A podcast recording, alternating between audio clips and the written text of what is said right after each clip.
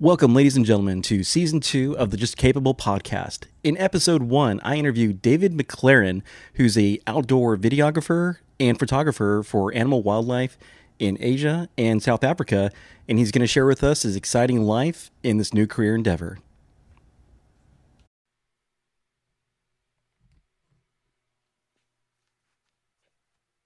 Welcome, ladies and gentlemen, to episode one of season two with David McLaren. David, one question I'd like to ask you as we start things off is what inspired you to get into wildlife photography and documentation? Yeah, thanks for having me, Dan. It was was one of those things that I kind of been in and out of most of my life. My my dad was a photographer. Um, always had a always had a camera on him when we were younger. Um, documented family trips, things like that. Uh, he had a dark room in his uh, half of our garage was a dark room. So, you know, it was around photography early on, um, but it was never, never really a, much of a passion of mine. And then when I graduated from university, I moved to China for a couple of years and taught English over there. Started traveling around uh, during my, my free time. And uh, yeah, picked up a camera to kind of document that. And then that's when I, I started to really kind of fall in love with the, the art of photography um, but was more focused on cultural cultural stuff, uh, cultural photography, people photography, um, landscapes, things like that. So the wildlife was not really at the time. And then I came back to the States and got into a business, which I'm sure we'll touch on um, at some point, but decided to make some big life changes. And that took me, um, got me into a life of traveling again and uh, picked up a camera again after a lot of downtime and, and a lot of time not really focusing on it, and um, decided I wanted to spend more time behind the lens.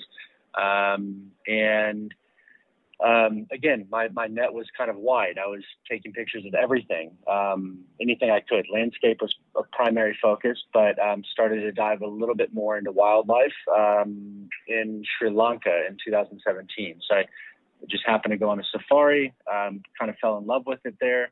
Um, and yeah, out of the two months I was there, I think I went on like 15 days of safaris. Just could not get enough of it. And uh, and and what I realized with wildlife um, and and those moments out in um, you know spent in their habitat and their environment. Um, for me, it wasn't so much about checking off seeing a leopard or checking off seeing a, an elephant. It was about spending time um, with these animals and, and watching and observing behavior and, and watching, you know, connections between um, between mothers and their their their young ones or predators and prey, um, uh, things like that. And and you know, the more I started to understand that, uh, the more I was able to observe that, um, the more uh, passionate I became about capturing those moments and documenting them. Um, and um, so it's kind of taken off from there. To be honest with you. Well, was this the first time that you were able to connect with nature, or you know, as I as I remember, you were very much all about the outdoors when I knew you here in Austin. It, did you learn that as a child growing up, or did your father introduce you to that? Yeah, yeah. I mean, my, no, that's that's you're exactly right. Um, the um, I, I, definitely grew up in the outdoors. I mean, I, I grew up coming down. I'm, I'm sitting here at the uh, on the Texas coast at the moment. And um, but I grew up coming down to the coast with with my family. Um, spent a lot of time on the on out on the boat fishing. Spent a lot of time at the beach. Um, when we were closer to home in San Antonio, you know, we'd spend time at the rivers and lakes and areas around there. And then, you know, as a kid, I I wasn't one of those kids that spent time playing video games. I was always outside. I was always getting dirty um, always in the mud, that sort of thing. And so, um, yeah, my love for the outdoors has kind of been ongoing. I think the um, and and really love for wildlife. I mean, coming down to the coast is a, uh, the Texas coast is a prime example of that. Um, you know, going out fishing for me was not always just about fishing. It was about um, you know sitting there and watching the dolphins roll you know roll through the channel um, and then and watching the bird life and I mean everything around you uh, down here is, is is very special. So those moments fishing were were bigger than just fishing moments when uh, you know as a kid growing up. the the link to photography is what happened later in life, and um, so I, I guess it just took a little longer than than it should have maybe for for those two things to to converge. But um, but yeah, no, no, it's been a been an ongoing thing for me for sure. It's so I, I think it's kind of a two part answer, um, and just a little bit of maybe background on on on the business I was in. Um, I, I came when I came back from living in China, um, and that was a, a, a two year experience for me. I joined um, my dad's business, and and we were involved in selling brokering the sale of dental practices. So, you know, certainly wasn't something that uh, as a kid you're you know you grew up expecting to get into. Um, but for me, it was it was a way to get my to get settled back in the states after being abroad for two years, and so um, I kind of jumped into that, and um, what was meant to be maybe a, a, six month to a year thing turned into um, me buying the business from my dad with a with another with another uh, with my my former business partner um, about four years in, and then him and I continued to run the business for another six roughly six years. Um, and so uh, during that time, um, one of the things that I noticed changing in my life uh, as the business grew um, was really um, this this inability, um, or I guess you could say this. Um, as the business got busier and busier, I had less and less time to do the things outside of work that I that I truly had a passion for. Uh, at the time, those things were and continue to be photography, fishing, traveling, um, hiking, um, you know, those sorts of things that that I grew up doing. Um, and so as I I got um, further and deeper into that business, and it was roughly 2015 and 16, um, I I kind of realized that I wasn't happy doing what I was doing. Um, even though we were successful financially, the business was growing. It just got to a point for me where it was, um, uh, it, it, was, it felt soul sucking. Um, I didn't have an outlet outside of work. Two years of my business, 2015, 2016, um, for me, I, I recognized that I was um, completely burned out. Uh, I didn't have an outlet outside of work. And um, again, even though the business was successful, it just felt it felt soul sucking. Uh, it felt like it was draining, kind of draining the life out of me to an extent. Um, so in 2016, um, I took a, a, trip with a few friends down to Belize, uh, uh, specifically to go fly fishing for tarpon, permit, uh, and bonefish. And um, during that trip, I something I remember a moment on the boat ride out to the lodge where I, I had this almost aha moment where it was kind of like, what am I, what am I doing? why am I continuing to do, to do this? Why, am I continuing to work in a business that I, that I don't enjoy at all? Um, and the answer to that was it's purely financial. There, there was nothing beyond the financial gain of the business that was keeping me in it. Um, and so that aha moment was almost like, look, I, I can make a change and I need to make a change. And so over the next few days in Belize, it was a reconnection to, um, you know, to, to, nature, to, to the things that I enjoy being outside, um, to traveling and experience other cultures. Um, and, and from that trip on, it kind of became uh, about figuring out the, the best way to, to lead the business, um, the best way to, um, exit a business where I have a business partner. We we have deals ongoing. We have it wasn't just as simple as me putting a two week notice in. So um, that became more of my focus. And at the end of 2016, I had a conversation with my business partner, and we um, he he was um, he was gracious enough and went out of his way to make the make my transition out of the business as easy as possible um, and as mutually beneficial as possible. So that allowed that allowed me to close out my remaining deals. And by the middle of 2017, I was um, on a plane to, well, I started in Canada visiting my sister, and then on a plane to Iceland for a month, and then back to Southeast Asia, where I spent time traveling while I was living in China. But um, spent a month in Vietnam, spent a month and a half in Cambodia, and then two months in in Sri Lanka. And um, I didn't have a I didn't have a specific goal of um, I, I, need to turn photography into a into a business or a career. Um, I just I had time on my side. Um, I had saved up um, you know enough money to make this work for a bit, and I just decided I wanted to go with the camera and take photos and not have pressure to turn it into anything. Uh, just enjoy it and and kind of see where it went. See what aspects of photography I, I really was passionate about um, versus the ones that felt felt forced. Wildlife was kind of secondary uh, in terms of photography, even though it was something I was I loved and I was passionate about. It just wasn't a thing photography wise at that point, and I was more interested in again culture, people, and landscape. And yeah, but I, I left my I left my kind of net wide and and um, again, once I started getting into wildlife photography, it kind of took off from there in terms of uh, being a bit of an obsession for me. So, um, yeah, but that Belize trip was certainly a catalyst. It was it was kind of that aha moment that had been building for uh, probably the previous year uh, at that time while I was in the business. Yeah, I've lived abroad for extended periods of time myself, and one of the things I was curious about for you when you make such a big change and you start getting out of your comfort zone, did you have to relearn who you were and get to know yourself again? Because we get kind of out of touch with our consciousness when we're in the rat race.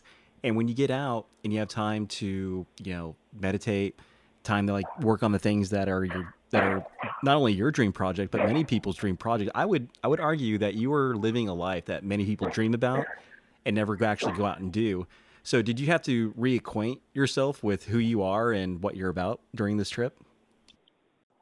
Prior to leaving, I, I had spent about a year, year and a half trying to figure out how do I make this business work within my life. And in doing so, I spent a lot of time on um, on looking at kind of who I, I guess, who I wanted to be, or who I thought I was really, and and and then looking at the actual, you know, my actual behavior and the person that I, I really was. And so I think one of the things that that I, I realized was there's a definite misalignment in what I, you know, how I viewed myself being and how I wanted to be versus what I was being.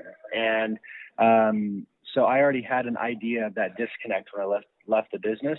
Um, I certainly think that there was a time frame traveling where uh, I and and I like in Cambodia. One of my one of my big things was I did a meditation yoga retreat. Um, didn't really have expectations going into it, but but those sorts of things I tried to I, I certainly tried to focus on and um, take my time figuring out. Um, you know, again, figuring out what what my next steps were, what what sort of life did I want to leave? What are the things that I what are the things that I prioritize and and how do I make sure that those priorities stay front and center and not get pushed aside like they did during during the last few years of my business. Um, I, I, think that was probably the hardest part for me was the fact that um, you know during the last couple of years I, was so so focused on the business that I feel like relationships probably suffered. Um, even when I was spending time with family, uh, I don't think I was 100% present um, because I was always either worried about or stressed about the business or um, or it was just on my mind constantly. So I think it was just, you know, figuring out a way to take very deliberate, conscious steps towards doing what I wanted to do moving forward. And that's why I didn't put pressure on myself with photography. I didn't say you have to be a photographer and you or you have to be a, a, a you know a, a, wildlife filmmaker. That that wasn't that wasn't the mindset at all. It was it was more about um, these deliberate steps, making sure that I wasn't backing myself into a corner that was difficult to get out of. And then as I started to figure out more and more the things that I, I I'm passionate about and that I prioritize, how do you build around those things, or how do you how do you prioritize those things? And so, um, I'm certainly not there, uh, but but it's it's certainly more of a um, you know top of mind thing for me. Um, I used to. I think one of the, one of the biggest shifts for me leaving the business, and this you mentioned the rat race. Um, one of the biggest things was, I mean, my focus had been money, and I think a lot of us are tie tie success to how much you earn. Um, and for me, that became so much a part of my identity that unraveling that and recognizing that those things are not certainly earning a living is, is important. Um, building, I'm not downplaying that side of it, but but when it becomes everything, when it becomes your sole focus, um, there are costs to that. And for me, the cost was um, again in relationships, it was in my personal well-being, and it was in neglecting passions that I that I had previous to to, to things getting kind of out of hand for me with with the business. So um, yeah, sorry for the rambling answer, but hopefully that kind of that kind of covers it a bit. That actually was not a rambling answer. I felt that was a very concise answer, actually. And uh, one thing I wanted to ask you while you were in Canada and Iceland and you were working on your craft, did you feel like at first you're like, I don't know about this, I'm kind of second guessing my decision? But then I noticed to me, like through our group of friends and everyone, I felt like once you reached Vietnam, you kind of hit your stride just in like you know casually talking with friends about what you're doing where where do you think you hit your stride where you were like i'm on this. I, i'm getting better and i'm making progress. Um i don't know that there was a single moment. I, I think i think i think for me part of it was um it, it was it was enjoying honestly it was enjoying the, the process. Um, I, I, I, by taking, you know, by taking pressure off myself and not saying, look, I have to be this, I have to have this level of success, or I have to, you know, I have to be here in two months. More a matter of just get better than you were, get better, get a little bit better every day. You know, keep keep kind of grinding away um, every day. And grind's the wrong word because it's enjoy. It's not grinding. It's it's it's enjoyable, but um, but that that continuous that continuous process of you know going out and shooting of, of editing of you know of of um, kind of listening to myself and figuring out what styles of photography I enjoy. Um, that that process over the course of those first few months of travel, um, you know, Vietnam certainly was.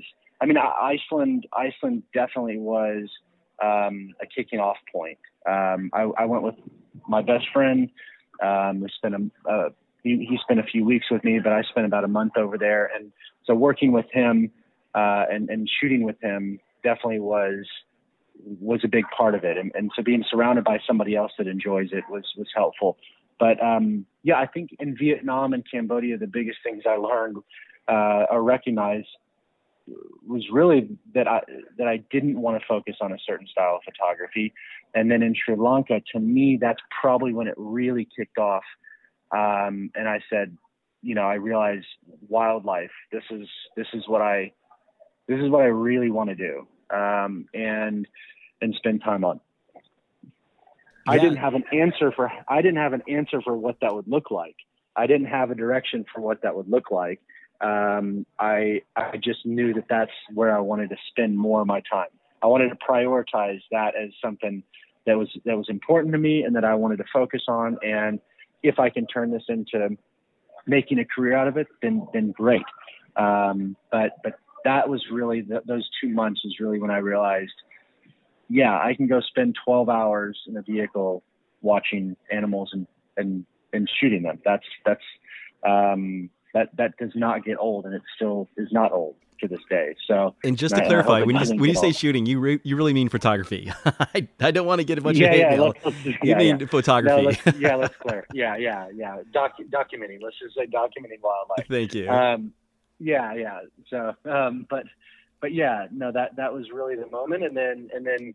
Um, from there, when I got back to the states in um, at the beginning of 2018, um, really my, my, my plan was to, you know, to try to figure out where I wanted to go next and um, who were the people in those in that in those places that I would travel to next that I wanted to try to meet and surround myself with. Uh, meaning, what photographers are better are are at points in their career where I eventually want to be, um, and how do I meet these people and how do I learn from them and how do I you know how, how do I how do I surround myself with the right how do I surround myself with the people that are going to help me take the, these these next steps. Um, and uh, yeah, and that that seemed to work out relatively relatively well um, by blind luck uh, to an extent, but that worked out pretty well. So, uh, but I think Sri Lanka was that kicking off point where I realized, okay, I, I've got the, you know, I've got I've got an eye for it. Now it's just try to put put the other pieces of the puzzle together. Well, before we go into the people you met, I want to hear the story of this leopard that you were trying to photograph while you were there. Are you talking about in Sri Lanka? Yes. Yes. Um, depends on which leopard you're talking about. Uh, there's quite a few of them in Sri Lanka. Um, well, tell me about the one you enjoyed the most because there's something to trying to find a creature in a jungle that is not easy to spot and or photo- or photograph. Yeah, so no, no, that's that's that's very true. I mean, I and I again, this is where, and so the the first place I ever went on a safari was in north, like northwestern Sri Lanka. It's a it's a national park called Wilpattu National Park, um, and it's it's kind of the it's it's a beautiful, beautiful place, but it's definitely off the beaten path again uh, compared to um, some of the other parks there. Yala National Park, tends, which is in the south, just tends to be the more popular one. Um, it's you know high leopard density, but but leopards that are relatively habituated, so they're they're pretty comfortable around vehicles. Um, don't spook easily when when the vehicle's around them. Um, but I just happened to go to Wilpattu, and that was my that was my first stop. Um, and so, uh, again, went into it with very little in the way of expectations for what that would look like. Um, I knew I wanted to see a leopard. Um, I figured I would at some point, but but again, you, you, know, you never know with these things. You can't you can't control can't control wildlife. Um, but I would have to say my I, I, went out with a couple uh, the first couple of days of, of safari uh, of these safari drives, and um, just a couple I I, I met at the lodge, and um, we we were kind of joking about the the sort of scenario we would love to see a leopard in, and, and of course it's exaggerating the, the situation almost to the point where it's um, almost to the point where it's unbelievable. And um, we spent the first, was I guess the first full day looking. Uh, it was raining the whole day. Um, not not great conditions for game viewing. Um, and I think it was the second morning um, where we happened around this around this bend, and um, and in in the middle of the road was this was the was this male leopard, and I actually have to pull up his name, but um, was this male male leopard that that the guides loved that was um, that was uh, well known within that park because of how comfortable he was around vehicles, and he was very very nonchalant uh, about having having us nearby. Um, for the first 15 or 20 minutes or so, we sat with him and just and it was just us. And in a park where usually there's a dozen vehicles at a sighting, we we were just fortunate enough to round the bend and have him sitting in our path, um, sitting there taking photos of him. And then he gets he hears a noise uh, off in the distance, and he gets up and starts stalking and, and walking down the trail. And we we followed him along. Uh, he obviously had heard something that he was interested in. I think it was um, I think it was spotted deer that was that was there that he had that he had he had seen cross the road or heard that rustling about. Um, but the scenario that we had uh, that we had made up in our head uh, the day before involved uh, multiple leopards and an eagle flying over them and just this insane sort of sort of scenario. Um, So as this leopard starts stalking these deer, he he gets in more of a trot and then bolts off running. Well, as he runs, he spooks these deer and goes one way, and then from the other direction, a second leopard runs out, crosses the road, goes goes in chase of them as well, as a I believe it was a crested hawk eagle flies across the road as well. So it wasn't exactly what we had planned or what we had hoped for, but it was uh, it was pretty damn impressive for a first leopard sighting. Um, and I think that moment probably that moment probably hooked me on the idea of um, yes, it's cool to see an animal and to check them off and say I've seen in Africa safaris there's a thing known as the Big Five. So checking off the Big Five is is something that a lot of people going for the first time want to do. This moment with these leopards was kind of like, okay, I, I saw the leopard, but that's not what was epic about it. It was the behavior of watching this leopard walk along, mark its territory, something piques its interest. It it goes on the chase, misses. Um, another leopard, which again was was very lucky to see, but another leopard crosses over. You have an uh, an epic bird flying across the road. So the behavior of these animals in those moments, that that is what hooked me, and um, that's what continues to keep me going because spent a lot of time with lions, with leopards, with elephants, things like that.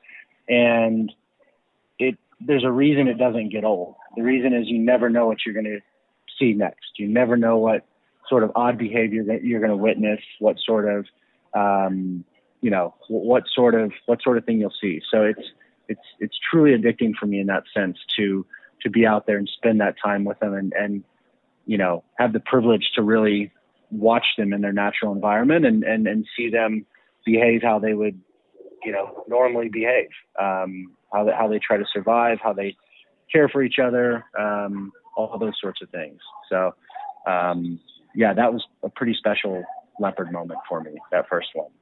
Yeah, and there's got to be, you know, a lot added to it by being in an austere jungle environment. It's hot, it's humid. You're you're pressing yourself physically to be there in that moment, and just the fact that you got to enjoy that with people who shared your enthusiasm for photography and for this kind of adventure, that's amazing. Yeah, and they're they're you know the, the, couple that I'm that, that I'm referring to is you know just like um you know just like other travels that I've had. I mean, they're people that I still keep up with and um and still still chat with on Facebook from time to time and um and, and all that. And they're they're people I've, I've met for three days, you know, and um and and and that tends to be. I, I know you've you've traveled a bit as well, and, and I don't know what your experience has been, but my experience with with with travel has been that you, you tend to develop connections with people a lot quicker and and and you tend to i guess you skip all the bullshit if you will and you you you don't have this um you know you don't have as much of maybe a front as you, as you would put on in your day-to-day business life or your day-to-day you know life. And so you you you scrape all that away and you you get to know somebody and and for a few days and then next thing you know they're you know there's somebody you keep up with for the rest of your life. And and I have multiple multiple um you know a number of friends like that that people I traveled with for 2 days 4 days a week and you know they're people that I plan and hope to see again. Um but it, it's just it's wild how that works out when you're you know when you're in those locations when you're outside of your comfort zone outside of your your your home state or your home city um, you know how how friendly and amazing people can be that you meet along the way yeah very well said i've had similar uh, circumstances like that and to me uh, when you get out and about you find your tribe and you connect with people who can be part of that tribe no matter where you are Sure. No, absolutely. Absolutely. And it's, uh, yeah, and it's, it's, um, it's, it's certainly a refreshing, a refreshing thing to, to see and to keep in mind when you're not traveling that, um, you know, I think we, we, we certainly have, um, somewhat shied away from that person to person connection, uh, in, in a lot of ways, or, or I say person to person in the sense of, you know, looking at a stranger, ne- looking at somebody next to us as, as a stranger these days and not approaching them and not trying to understand them. And, and I think, you know, for me, travel has always been that, um, th- that thing that breaks down those barriers, takes you out of your comfort zone, you know, um, doesn't force you to, but it encourages you to to to to look at people and look at things differently, and and I think softens you a little bit to the fact that. Um, yeah, not everybody that disagrees with you is an asshole, and not everybody that um, you know. I mean, true. You, you just, it's just it's just uh, it's just this situation these days where we're just you know we're so tied to our social media accounts and and and that's that's how we tend to form opinions about um, about people as a whole. And um, so for me travel has certainly been something that has kind of broadened my perspective on that. And it's um, yeah I think it's been it's been a valuable tool for me uh, to remind myself that you know, it, it's we're better off when we try to understand each other versus, um, you know, versus versus shouting at the screen. Um, and uh, and then if I get too frustrated, that's why I'm taking pictures of wildlife. You know, I can just I can just get away and go and go spend time with animals. Uh, they're far less complicated. Well, so, let, us be on, uh, let's be honest with the audience. When you travel abroad, you have a huge advantage being a Texan. People love Texans all around the world, and when you're introducing yourself, you're obviously going to let them know that you're a Texan because that's your duty and responsibility as a Texan is first things first. and you're gonna, and I think because of like the Southern charm, Southern hospitality, whatever you want to call it, I think we're we're very open to meeting and uh, interacting with people abroad because it's in our nature to be welcoming and, and friendly and ideally authentic.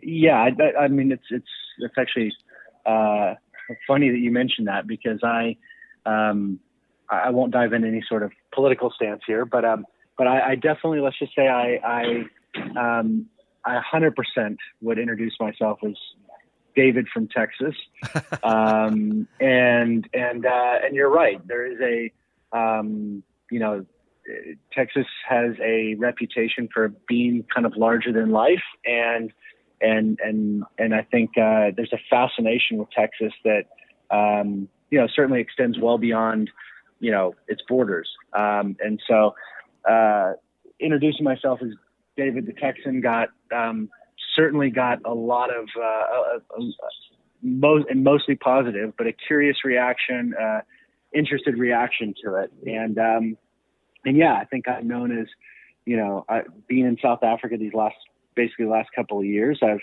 done my part to try to introduce Texas barbecue to them.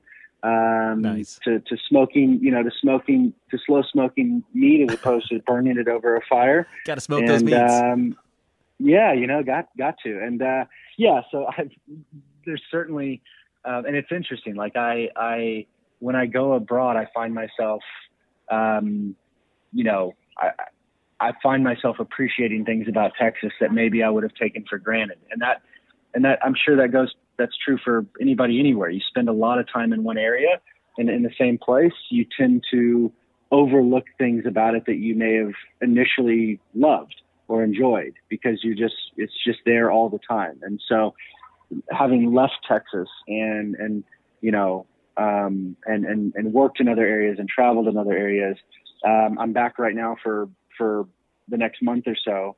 Um, and, you know, I realized how much I miss the Texas coast and how much I miss things about San Antonio and, and Austin. And um, I think sometimes it's only when you're away from it you realize, you know, maybe I was taking it for granted a bit. So, um, no, I'm, I'm, I'm definitely enjoying my time in Texas while I'm back and eating all the barbecue and, you know, trying to catch all the fish I can. So well, while you're fun. while you're abroad, you know, you should steal Matthew McConaughey's moniker, which is the uh, the minister of culture.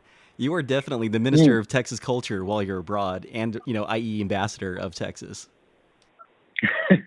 I I need to I need to buy some more. Uh, I need to buy more clothes with Texas hats on them. I feel like, or at least some koozies to take over to South Africa when I head back. Well, I, have got to get them.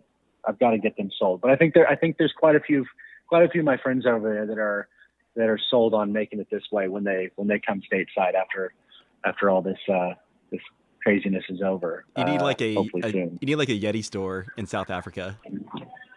Oh, I, I rock my Yeti gear all over South Africa. I've got my I've got my I've got my gear, but um but I, yeah, I, would love to be I'd love to be a Yeti ambassador over there. I think I could uh, I think I could help them out a bit in South Africa because I think it's like Hydro Flask that has the has the market cornered there at the moment. So we need to we need to change that. Well, what's so funny? Sure. Anytime I oh, you know pre-COVID, anytime I traveled abroad, there's two things I always had in my bag. It's my cowboy boots and my Yeti, whether it's a Yeti flask or, or a Yeti, you know, tall container.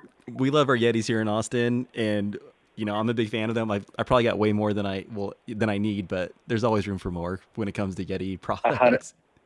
A hundred percent, a hundred percent. I've and I've, I've I've beat mine up quite a bit, which is which is you know you know you're doing it right when you're when you're when it looks like it's been out and used and not sitting in a in a cabinet in your kitchen. So um, no, I think I'm I'm I'm trying to trying to do it justice by by beating it up and um, and taking it everywhere I go. So yeah, if your uh, if your Yeti doesn't have battle scars, you're living too soft. You got to get uncomfortable. You got to get out there.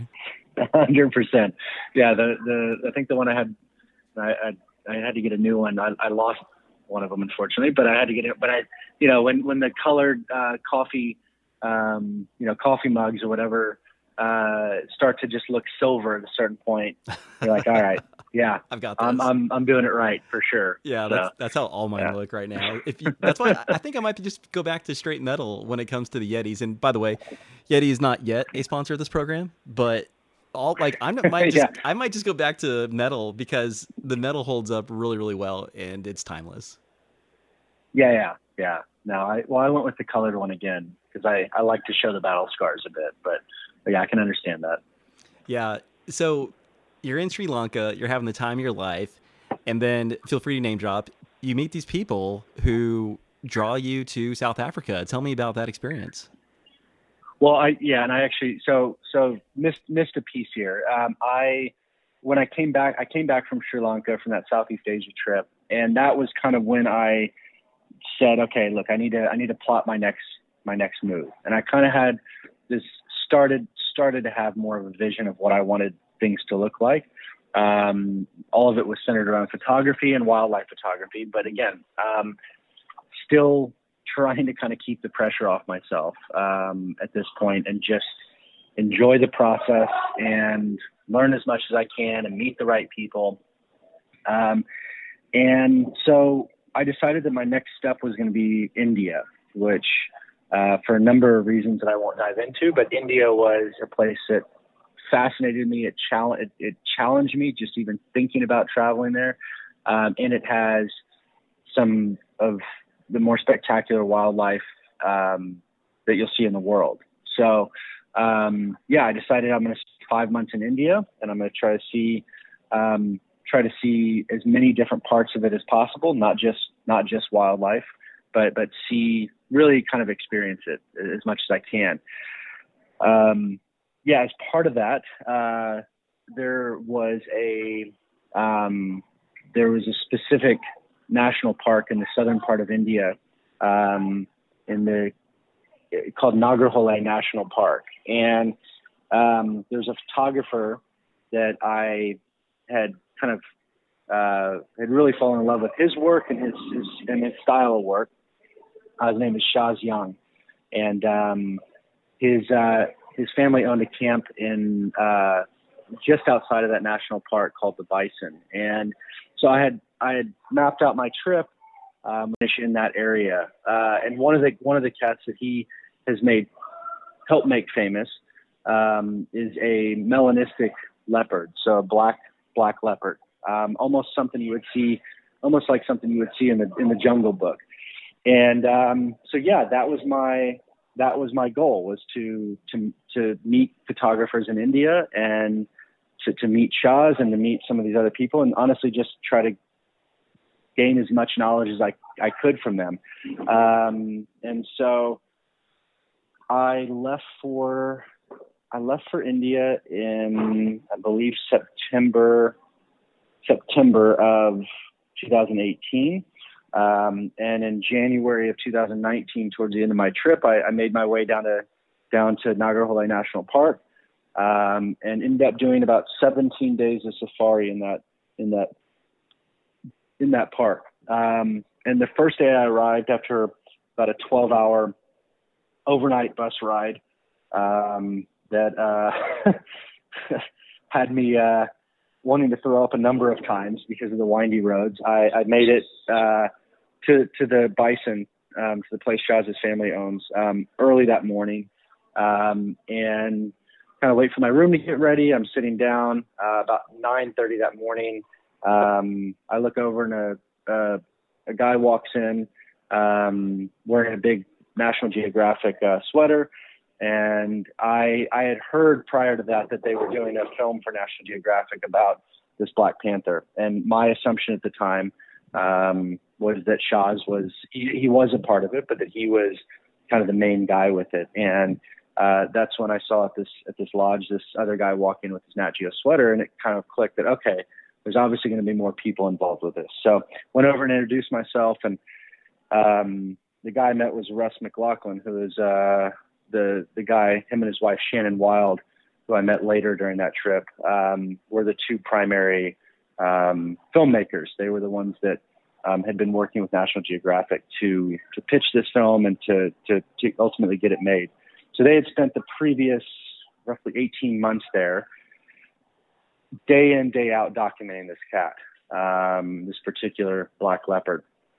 So over the next like 10 days, I spent um, on Game Drive, and then I'd come back and I'd visit with Russ, and I'd listen to all his crazy stories. Um, we'd sit around the fire and have you know one too many beers, and uh, then go on Game Drive the next day, and uh, that that continued. And then I I took off and did a, did a two week little trip um, with my mom, uh, and then she when she flew back, I decided that I wanted to go back to the Bison.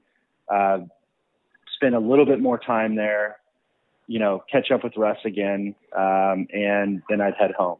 And uh, I got back to the Bison, and Russ had left the day before, but his wife Shannon, who I had not met um, at that point, uh, she had come in to replace him to to finish things off. And so I was fortunate enough to spend the next ten days, you know, doing the same thing, going out on game drives, coming back middle of the day, um, hanging out and visiting with her, and at the end of it, the last couple of days, I just kind of decided, you know, look, this is what I want to do. Um, I realized that, you know, whether it was photography or or um, filmmaking, it was this.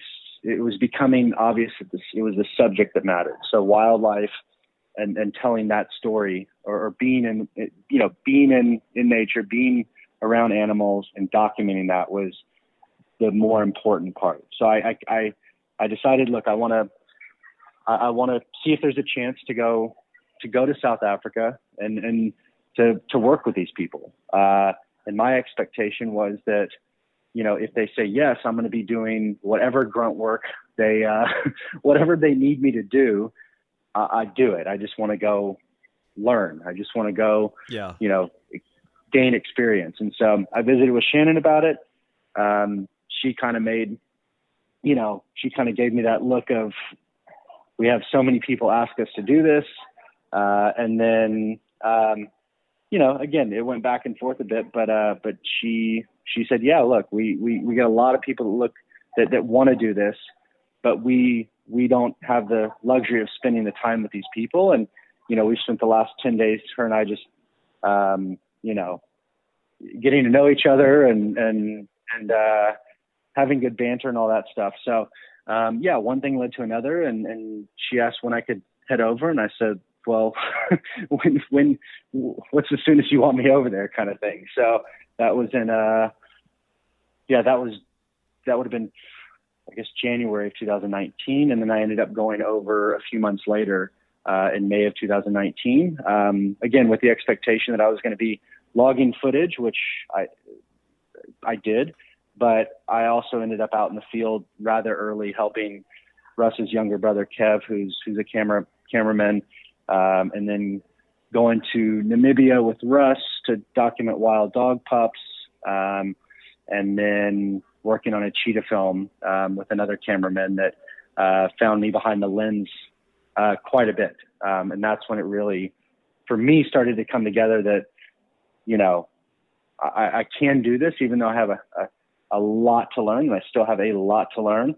Um, that was one of the moments where it's like, okay, you know, if I want to do this, which I do and did, I can, and I ha- I'm, I'm with the right people that are putting putting me in a position to grow into this and to grow um, and allowing me to to to be behind the camera, to make mistakes, um, and not, you know, and actually encourage me to make mistakes to learn from. So, um, you know, very fortunate to have met Russ and Shannon, and and and very fortunate to, you know, be working with them, be friends with them, and uh, yeah, it's been a wild ride um, to to kind of get to that point.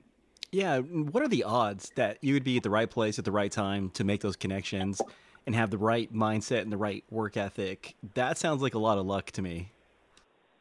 It was rather stalkerish on my part, to be honest with you. But uh, so no, so no, luck, so no luck whatsoever. but, but, but, why don't why don't we just why don't we just call it luck? Yeah, we'll just we'll just leave it at luck. No, I mean it was, quote it was unquote. definitely. I mean, it, yeah, it was definitely. I mean, look, I, I like I said, my my intention in in that trip in India was to meet photographers, was to meet people doing what I wanted to be doing. Um, and so I did try to put myself in those positions. Um, I I also didn't expect anything out of it like this.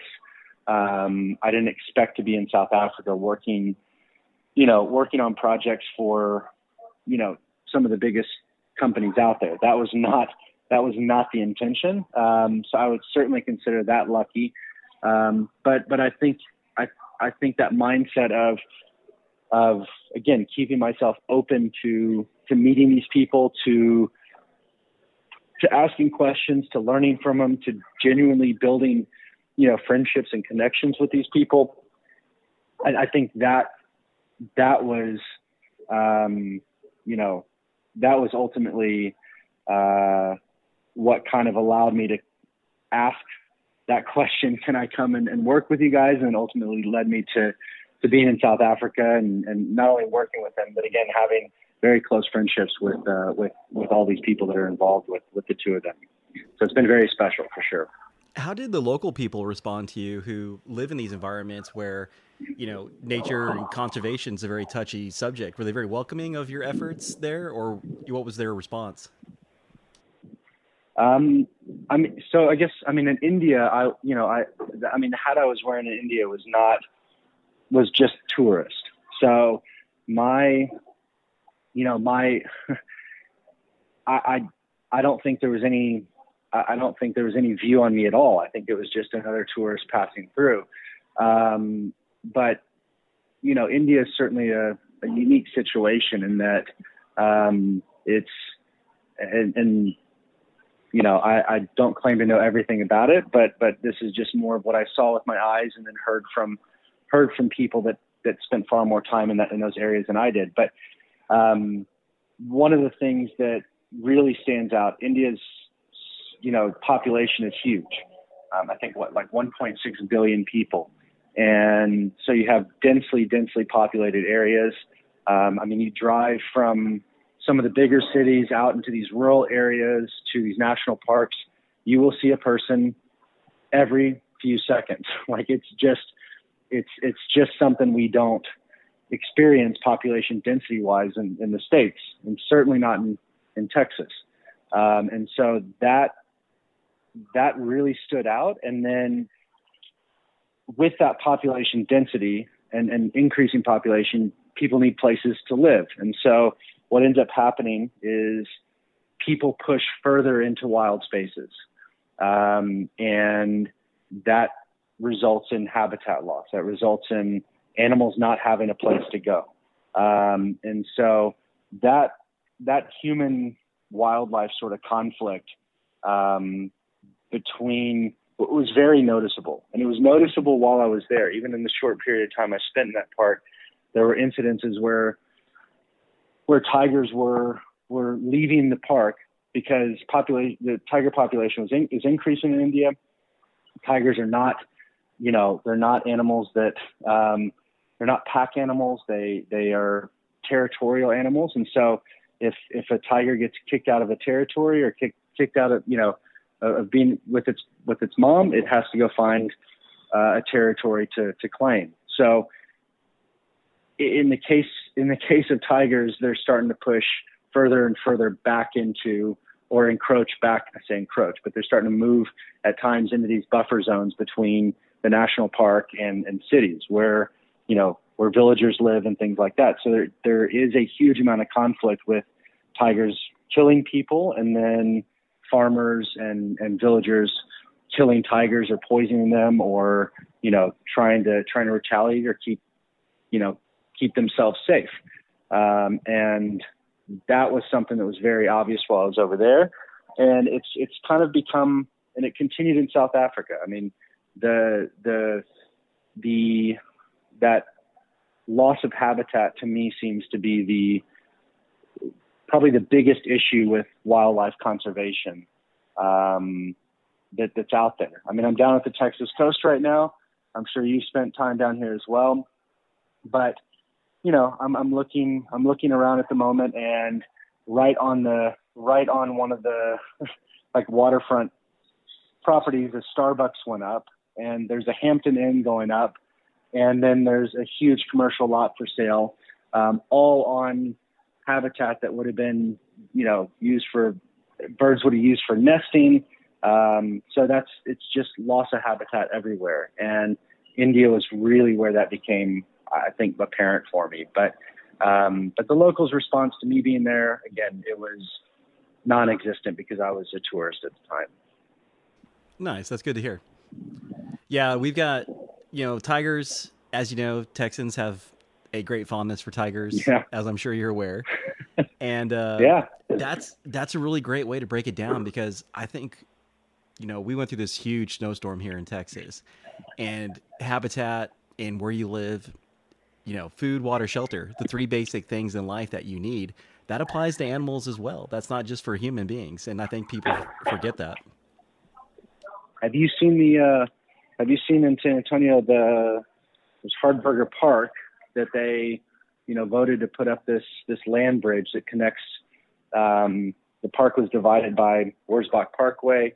So it's, it basically divided the, the habitat of the, of the park into two smaller areas and then they voted to put up this this um, this wildlife land bridge over the over the park connecting the habitats. So, you know, there's there's small things like that that um, certainly feel like small victories here and there. Um, certainly in South Africa, uh, one of the big things that is, is, happening and one of the big pushes that's happening with Kruger National Park um, and then the surrounding uh, private game reserves um, that are that surround Kruger uh, it's the removal of fences. So um, it used to be that all these private res- Kruger was fenced off, and then these private reserves around Kruger had fences around them, um, and then you know forces that be and and all that started.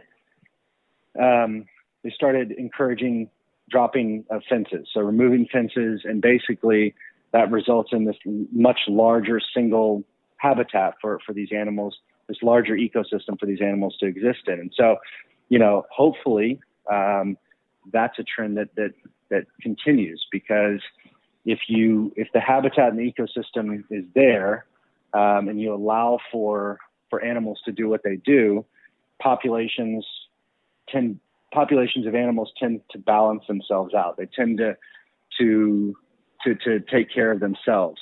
Uh, whereas when you fence things up or you fragment habitat like that, um, then people have to come in and manage it.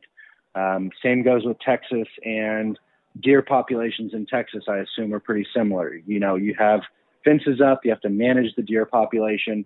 Um, same goes in South Africa. So it's, it's, um, you know, I don't certainly don't claim to be an expert on this subject, but it is just based on observation. It seems to be the one common theme everywhere I've been when it comes to, um, you know, what's what's driving, uh, I guess what's driving this, you know, decline in numbers with certain animals and and things like that. It's just pure habitat loss. Yeah, and speaking of habitat loss, do you mind sharing with me the story where you assisted with helping to preserve rhinoceroses or rhinos?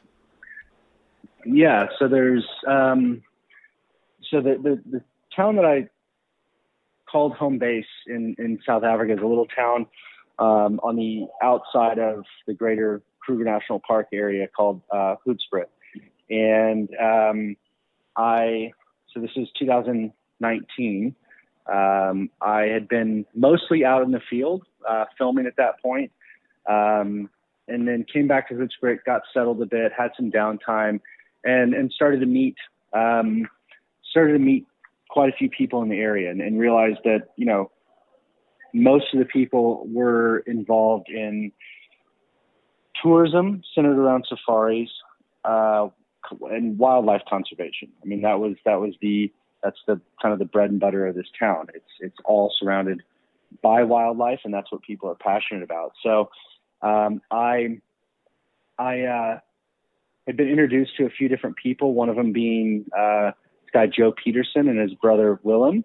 Um, they owned a little uh, safari camp uh, just outside of town, but also ran a uh, nonprofit um, conservation organization called Nkombe Rhino.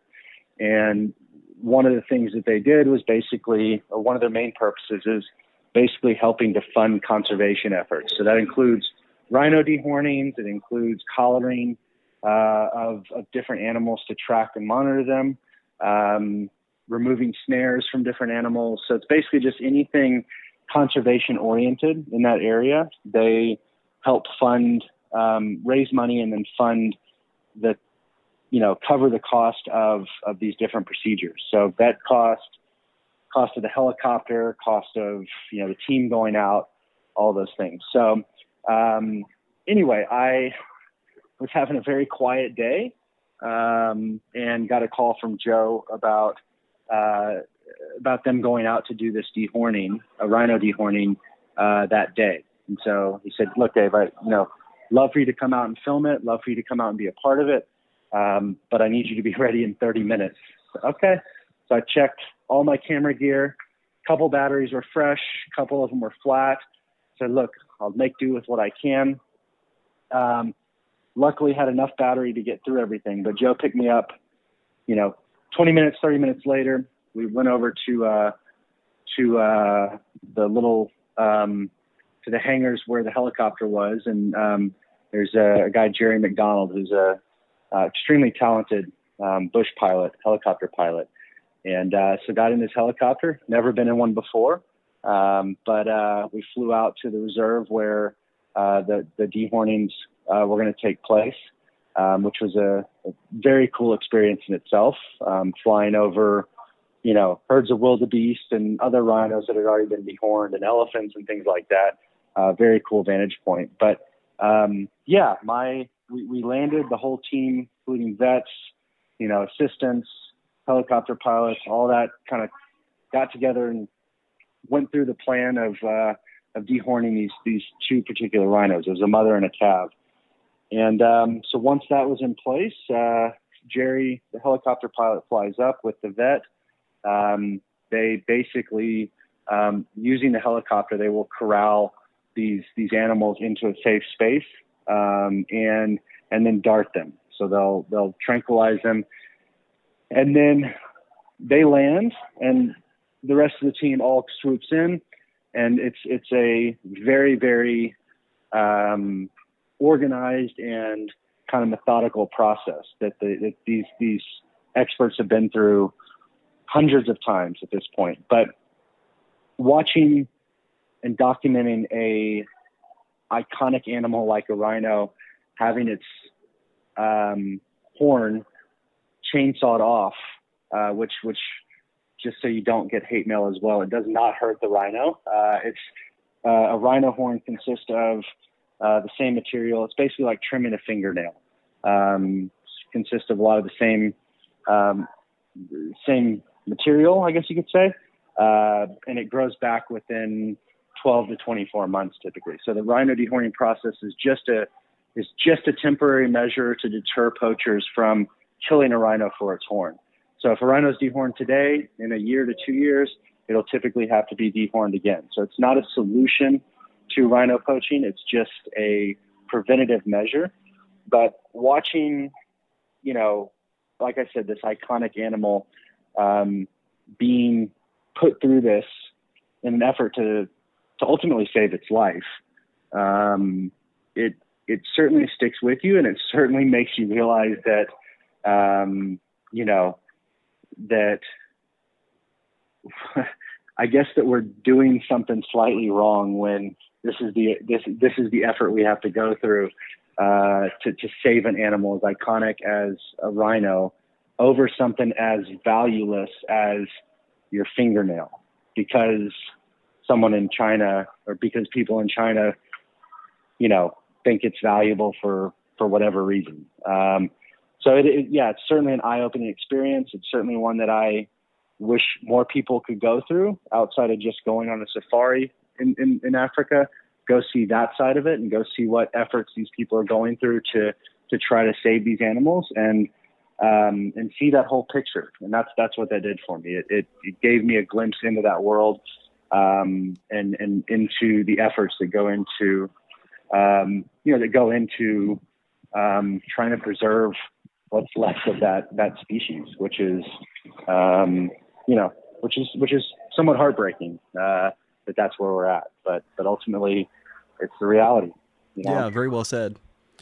Is there anyone out there that you want to work with that you haven't worked with yet?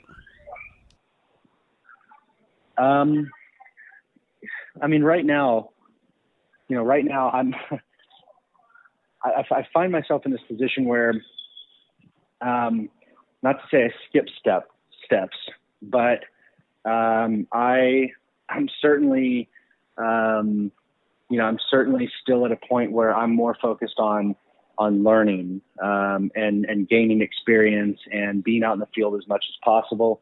Um, you know, working with, um, you know, right now my focus is really working with this team that we that we have in South Africa with Russ and and a few other guys, Russ and Shannon and a few other guys, um, and learning as much as possible from them. That being said, uh, there is um, I've I've also shifted my focus not my focus, but I've shifted some attention back to, to Texas. Um, uh, as we've talked about, you know, it's uh, my roots are in Texas, and and and I, and I love it here. Uh, it won't be home permanently, but it will be a home base at times. And so, um, yeah, there, there's a there's a few there's a few filmmakers in Texas that um, that I've, I've followed on social media that released a few films uh, one recently here on PBS about Big Bend, um, which was which was a cool glimpse into you know the wildlife in, in Texas. So yeah, the Chisos think, Mountains. I think. Yeah, no, it's it's you know I'm, I'm like I said I'm down at the coast right now and the bird life is stunning and you know if you go to the right places and have access to the right places you can get um, you know you you can see some incredible incredible wildlife. Um, there's actually uh, just north of San Antonio um, there's Bracken Caves. I don't know if you've ever heard of that, but it's uh, one of the largest mammal migrations in the world, the Mexican free-tailed bat, and I think there's millions of them that come out, and it's supposed to be just an absolute spectacle. So yeah, I'm, I'm I did, and I, and I did, and I, I honestly, it, this is this is hard. this is uh, uh, a bit ashamed to say this, but I, it's not something I was very familiar with until um, very recently. And um, so to me, it's things like that. Again, it goes back to not trying to, if I'm going to spend time in Texas, which I, I plan on continuing to do, you know, there's so much to explore here as well. And so when I spend my time here, who are the people that I can meet and, and where are the places that I can explore? So, um, yeah, it's not anybody specific, but I think it's just, again, not taking for granted what we have in our own backyard. This is kind of the way I'm looking at it. Yeah, very true statement. It, that's a truism. Uh, I always like to give my uh, guests a chance to have the last word. So, is there any advice or knowledge or wisdom that you'd like to bestow upon the listeners today? um, that's that's putting me on the spot. Um, I, I, yeah, I would go. I, I, honestly, I kind of go away from you know my specific experience with with wildlife and with with what I'm doing now, and kind of look back on more the um, more the transition I made from um, from from the business I was in, which which again was in for ten years, and um, it wasn't you know it was a business that for a long time was was was great. Like I I, I enjoyed it. I enjoyed the people I was working with, um, but there did come a point where it was not serving me anymore, or not serving I guess that true purpose that I felt like I, I, I, I needed to pursue at that point. Um, so that transition between business owner and spending time really trying to figure out what I what I want to be doing. Um, I think I, I I think there was about a year period, a year and a half period where I was afraid to leave the business because um, I didn't know what was on the other side. Uh, I, I, even though I was uncomfortable, or rather, even though I was unhappy, I was comfortable, if that makes sense. And and I was making a decision to stay in that business based on fear of what was on the other side. Um, that aha moment in Belize where I was like, look, I can do this. I don't know exactly what's on the other side, but I can do this.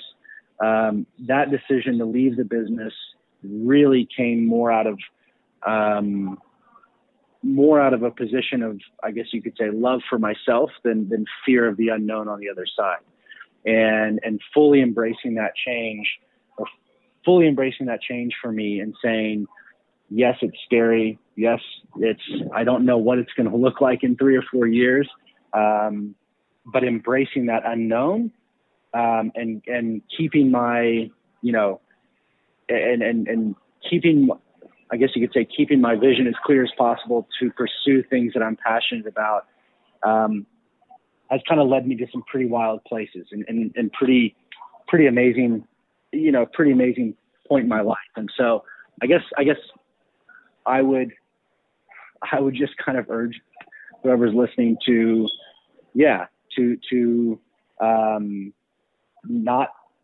make decisions like that based on fear, which is what I was doing. And, and again, it, it led me to, to um, ultimately make a change and then pursue something I love. But, but, um, but it, it, it kept me at a standstill for a lot longer than, than I probably should have been. And, and that shift to making a decision based on, you know, love for myself and, and what I truly want to do has led me to, you know, this incredible place in my life.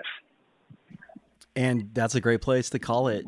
David McLaren, ladies and gentlemen, you can find his work on Instagram, LinkedIn, and also look for his work coming soon to your television and to your website. Uh, David, again, thank you for coming on. Wonderful guest. I think you're a true inspiration to not only people here in Texas, but people around the world. And I can't thank you enough for coming on. It's been a real pleasure today. Dan, I, I definitely appreciate it, man. Uh,